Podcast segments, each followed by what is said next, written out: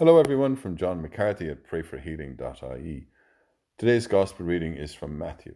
When Jesus reached the country of the Gadarenes on the other side of the lake, two demoniacs came towards him out of the tombs, creatures so fierce that no one could pass that way.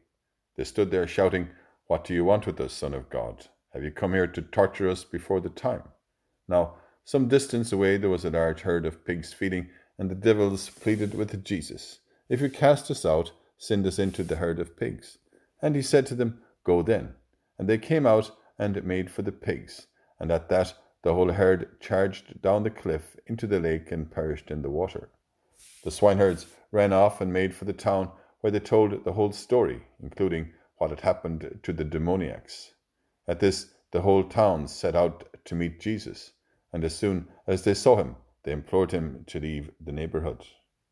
Thank you, Lord, for your victory over sin and death. Break the chains of any ways that we or our families have been affected by the ways of the evil one.